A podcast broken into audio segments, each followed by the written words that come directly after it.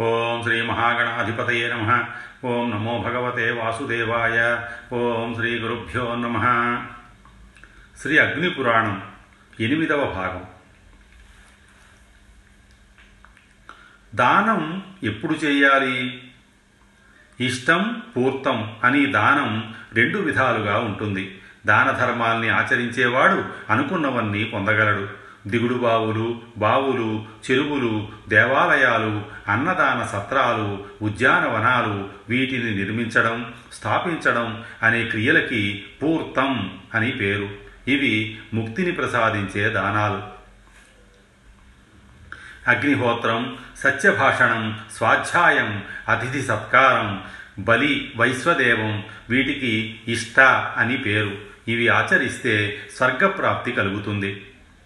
గ్రహణ సమయంలో సూర్య సంక్రమణ రోజుల్లో ద్వాదశాది తిథుల్లో చేసే దానాన్ని పూర్తం. అది స్వర్గ ఫలప్రదం ఇతర సమయాల్లో చేసిన దానాల కన్నా కోటి రెట్లు అధిక ఫలాన్ని ఇస్తుంది. సూర్యుడి ఉత్తరాయణ దక్షిణాయన ప్రదేశ కాలాలలో పుణ్యకాలాలైన విషువ కాలాలలో వ్యతిపాత తిథిక్షయ యుగారంభ సంక్రాంతి చతుర్దశి అష్టమి పూర్ణిమ ద్వాదశి అష్టకాశ్రాద్ధ యజ్ఞ ఉత్సవ వివాహ మన్వంతరారంభ వైధృతి యోగ దుస్వప్న దర్శన ధనప్రాప్తి సద్భా సద్బ్రాహ్మణ ప్రాప్తి సమయాలలో దానాలు చేయాలి. ఏ రోజైతే శ్రద్ధ కలుగుతుందో ఆ రోజు లేదా ఏ సమయంలోనైనా దానం చేయవచ్చు.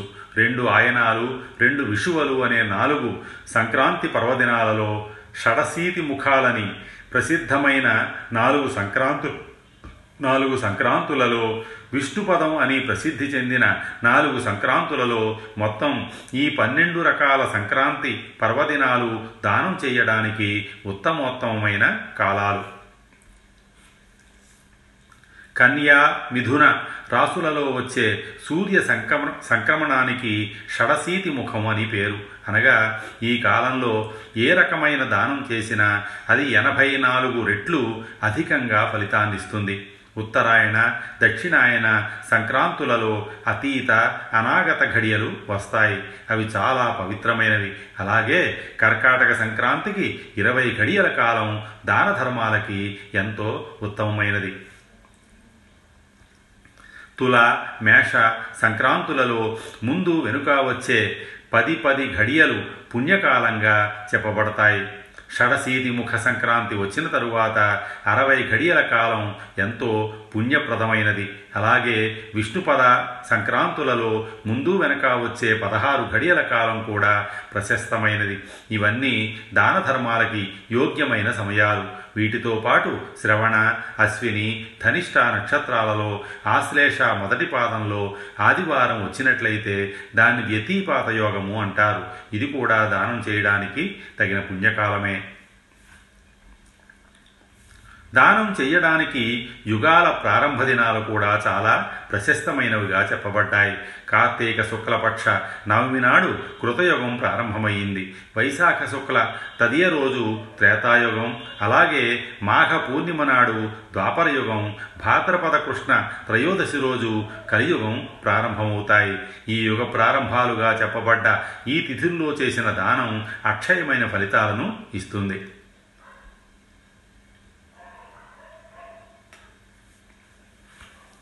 మన్వంతరాల ప్రారంభ కాలాలు కూడా దానం చేయడానికి విశేషమైన రోజులుగా చెప్పబడ్డాయి.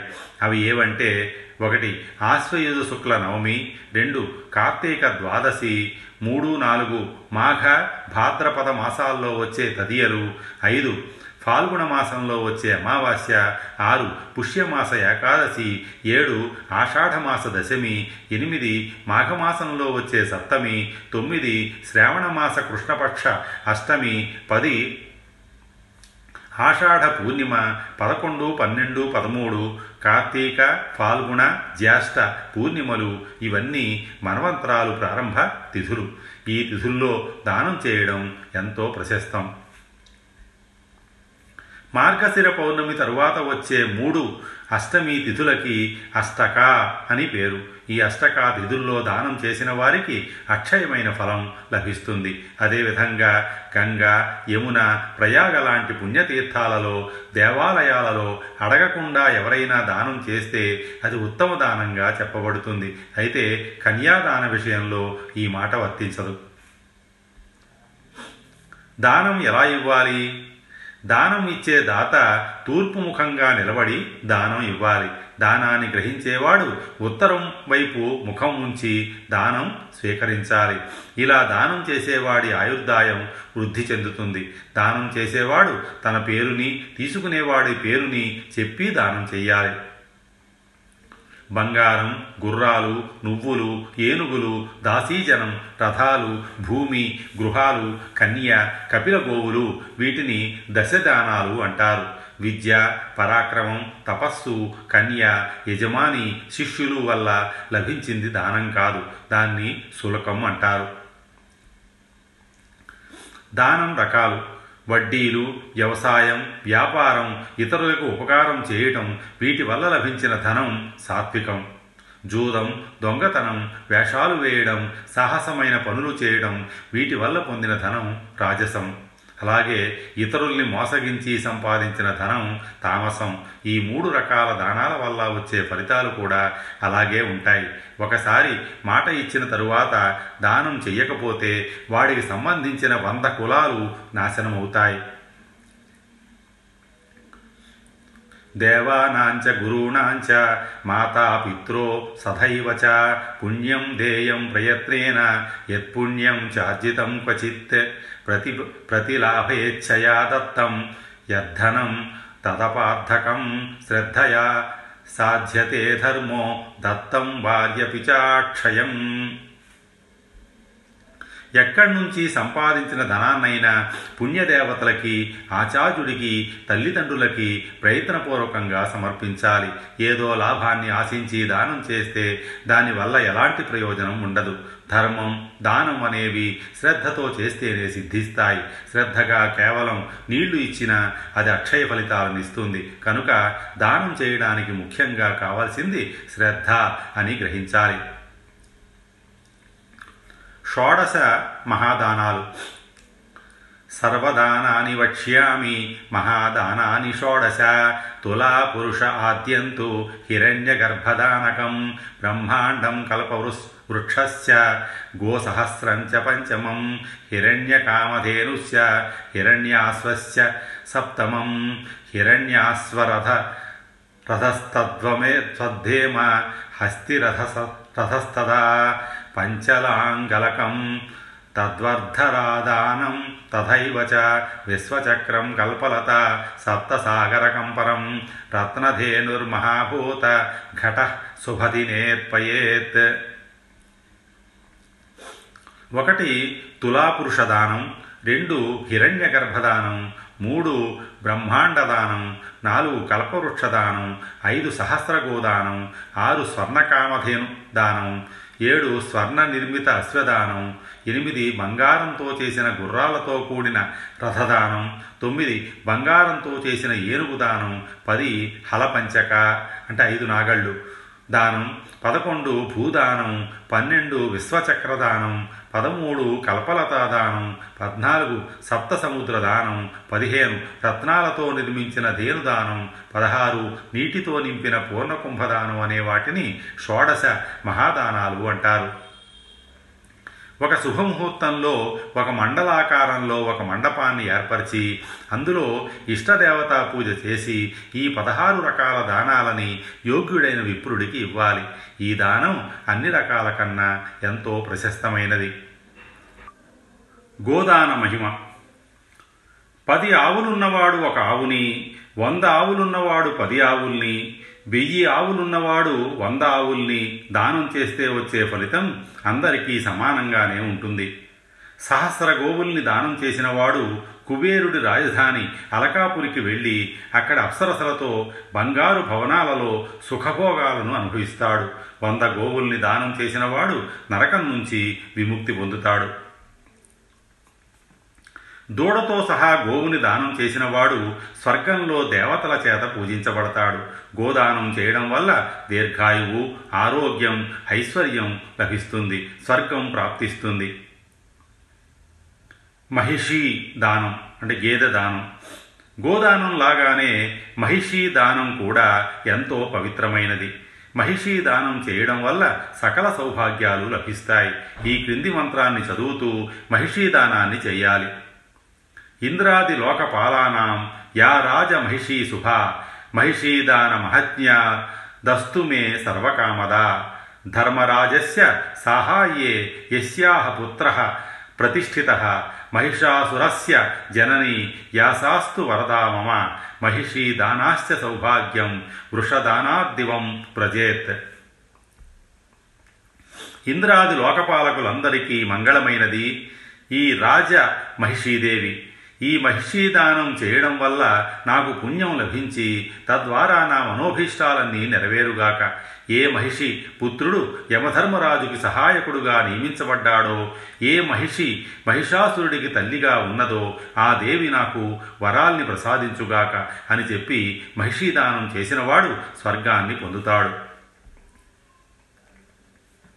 సంధ్యావిధి గాయత్రీ మంత్రం. ఓంకారం యో విజానాతి సయోగి సహరిః పుమాన్. ఓంకారమభ్యసే తస్మా మంత్రసారం తు సర్వదం. సర్వమంత్రప్రయోగేషు ప్రణవ ప్రథమ స్మృత. తేన సమర్ తేన సంపరిపూర్ణం. యత్తత్పూర్ణం కర్మనేతరత్. ఓంకారపూర్వికాస్తిస్త్రో మహావ్యాహృతయో వ్యయా త్రిపదాదైవ సావిత్రి విజ్ఞేయం బ్రహ్మణోముఖం ఓంకారతత్వాన్ని తెలుసుకున్నవాడే యోగి అతడే విష్ణువు. అందుకే అందరూ సకల భూతసారమైన ఓంకారాన్ని అభ్యసించాలి. సమస్త మంత్ర ప్రయోగాల ప్రారంభంలో కూడా ఓంకారం ఉచ్చరించబడుతుంది. ఓంకారంతో చేసిన కర్మనే ఉత్తమ కర్మ అంటారు. ఓంకారం లేని ఏ కర్మ పరిపూర్ణం కాదు. మొదట ఓంకారంతో మూడు శాశ్వత వ్యాహృతులతో కూడిన మూడు పదాల గాయత్రీ మంత్రం వేదాలకి ముఖం లాంటిది. గాయత్రీ మంత్ర జప మహత్యం. పాపే కృతే తిలైహోమో గాయత్రీ జపయీరిత. జప్వా సహస్రం గాయత్ర్యా. ఉపవాసి సపాపహ गोघ्न पितृघ्नो मातृघ्नो ब्रह्म गुरु तल्पकः ब्रह्मघ्न स्वर्णहारी चुरा पोलक्षज्यत सुध्यते वाह, वास्नात्वा, शतमन्तर्जले जपेत्, जपः सितेन पीत्वा तु गायत्र्याः पापः भवेत्।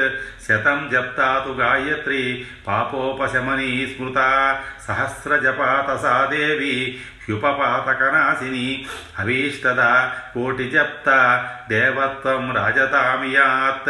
ओङ्कारं पूर्वमुच्चार्य, भूर्भुवः శస్త్రధైవ మూడు సంవత్సరాలు నిత్యం గాయత్రీ జపాన్ని చేసేవారు వాయువై ఆకాశ స్వరూపుడై పరబ్రహ్మని చేరుకుంటాడు. ఏకాక్షరమైన ఓంకారమే పరబ్రహ్మం ప్రాణాయామమే గొప్ప తపస్సు. గాయత్రీ మంత్రాన్ని మించింది ఏదీ లేదు. మౌనంగా ఉండటం కన్నా సత్యాన్ని పలకటం శ్రేష్టం. ఏడుసార్లు గాయత్రీ మంత్రాన్ని ఆవృత్తి చేస్తే సకల పాపాలు నశిస్తాయి. పదిసార్లు ఆవృత్తి చేస్తే స్వర్గఫలం లభిస్తుంది. ఇరవై సార్లు ఆవృత్తి చేస్తే గాయత్రీదేవి స్వయంగా ఆ సాధకుణ్ణి తన లోకానికి తీసుకుపోతుంది. ఇక నూట ఎనిమిది సార్లు నిత్యం గాయత్రీ మంత్ర జపం చేసినవాడు సంసార సాగరం నుంచి తరించబడతాడు. రుద్రమంత్ర జపం కన్నా కూష్మాండ మంత్ర జపం కన్నా గాయత్రీ మంత్ర జపం ఎంతో గొప్పది. గాయత్రీ మంత్రం కన్నా జపించదగ్గ గొప్ప మంత్రం మరేదీ లేదు. గాయత్రి వ్యాహృతులతో చేసే హోమం కన్నా గొప్ప హోమం లేదు. గాయత్రీ మంత్రంలోని ఒక పాదం కానీ కనీసం సగం పాదం కానీ జపించినా చాలు గాయత్రీదేవి అనుగ్రహం లభిస్తుంది. గాయత్రి మంత్రం బ్రహ్మహత్య సురాపానం బంగారం దొంగిలించటం గురుపత్ని గమనం లాంటి మహాపాతకాల్ని కూడా నశింపజేస్తుంది. ఎలాంటి పాపానికైనా నువ్వులతో చేసే హోమం గాయత్రి మంత్ర జపం తగిన ప్రాయశ్చిత్తం. ఉపవాస దీక్షతో నిత్యం సహస్ర గాయత్రి మంత్ర జపాన్ని చేసేవాడు తన పాపాలన్నీ నశింపజేసుకుంటాడు. గోవధ పితృవధ మాతృవధ బ్రహ్మహత్య బ్రాహ్మణ ద్రవ్య అపహరణ బంగారం దొంగతనం చేయడం సురాపానాన్ని చేయడం లాంటి పాపాలు ఆచరించిన వారు ఒక లక్ష సార్లు గాయత్రి మంత్ర జపాన్ని చేస్తే పరిశుద్ధుడవుతాడు.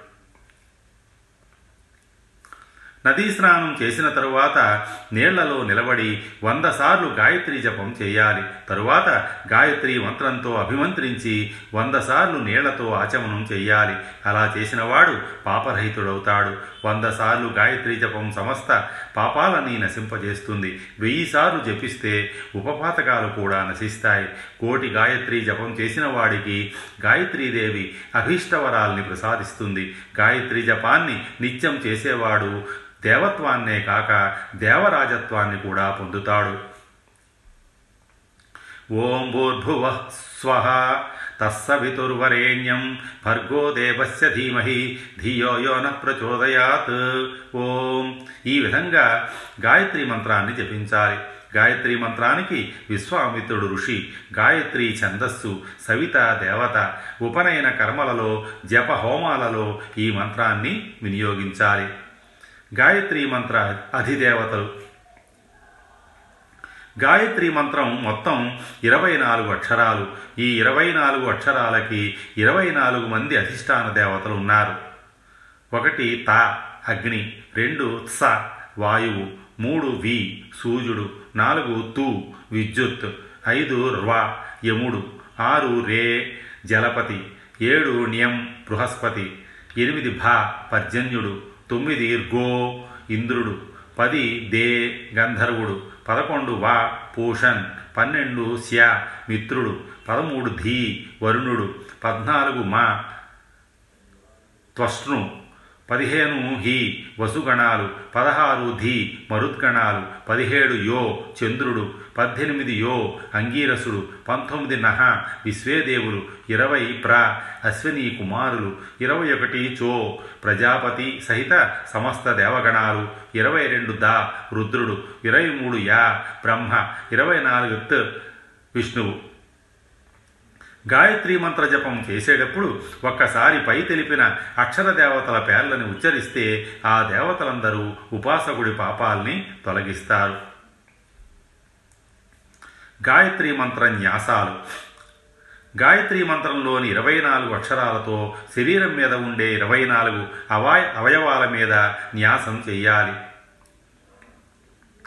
ఒకటి త రెండు పాదాల బొటనవేళ్ళు రెండు స రెండు మడమలు. మూడు వి రెండు పిక్కలు తు రెండు మోకాళ్ళు ర్వ రెండు తొడలు రే ఉపస్థ ఏడు నియం వృషణాలు భ కటిభాగం రుగో బొడ్డు దే ఉదరం వా స్తనభాగం శ్యా హృదయం ధీ కంఠం మా క్రింది పెదవి హి తాలు ధీ నాసిక యో నేత్రాలు యో కనుబొమల మధ్య నహ లలాటం ప్ర పై పెదవి చో దక్షిణ భాగం ద ఉత్తర పార్శ్వం యా తల త్ పూర్తి ముఖమండలం.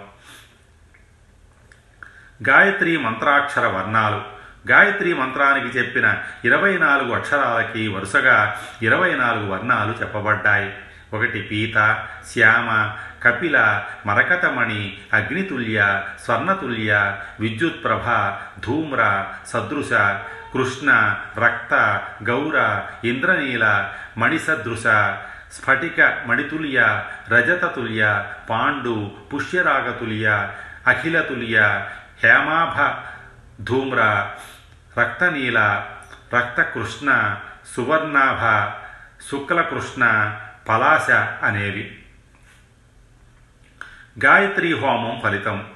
గాయత్రీదేవి మూలమంత్రంతో హోమాన్ని చేస్తే ఫలితాలు త్వరగా లభిస్తాయి. గాయత్రి హోమం చేసేవారు ముందుగా గాయత్రీదేవిని ధ్యానించి యథాశక్తి ఆ దేవి మంత్రాన్ని శ్రద్ధగా జపించాలి. నువ్వులతో గాయత్రి హోమాన్ని చేస్తే సకల పాపాలు నశిస్తాయి. శాంతిని కావాలనుకునేవారు ఎవలతో దీర్ఘాయువు కావాలనుకునేవారు నెయ్యితో హోమం చెయ్యాలి కర్మసిద్ధి కోరుకునేవారు ఆవాలతో అధికంగా ధ్యాన సంపద కావాలనుకునేవారు శాల బియ్యంతో హోమం చెయ్యాలి. గ్రహపీడలు వదిలిపోవడానికి ఖదిర వృక్షం సమితలతో ధనం కావాలంటే బిల్వపత్రాలతో లక్ష్మీ సౌభాగ్యం కోసం ఎర్ర కలువలతో ఆరోగ్యం కోసం ఉత్పాతాల శాంతి కోసం దుర్వాతో సౌభాగ్యం కోసం గుగ్గులతో విద్య కోసం పాయసంతో హోమం చెయ్యాలి. పదివేల సార్లు గాయత్రీ మంత్రంతో హోమం చేస్తే పై తెలిపిన ఫలితాలన్నీ లభిస్తాయి. ఒక లక్ష సార్లు గాయత్రీ హోమం చేస్తే సకల కార్యాలు సిద్ధిస్తాయి. ఒక కోటి సార్లు హోమం చేసిన వాడు బ్రహ్మహత్యాది పాపాల నుంచి విముక్తుడై తన వంశాన్ని ఉద్ధరిస్తాడు. నవగ్రహ శాంతి కోసం చేసే హోమాలతో పాటు పదివేల సార్లు గాయత్రి హవనం చేస్తే మనోభీష్ట సిద్ధి కలుగుతుంది. స్వస్తి శ్రీ ఉమామహేశ్వర పరబ్రహ్మార్పణమస్తు.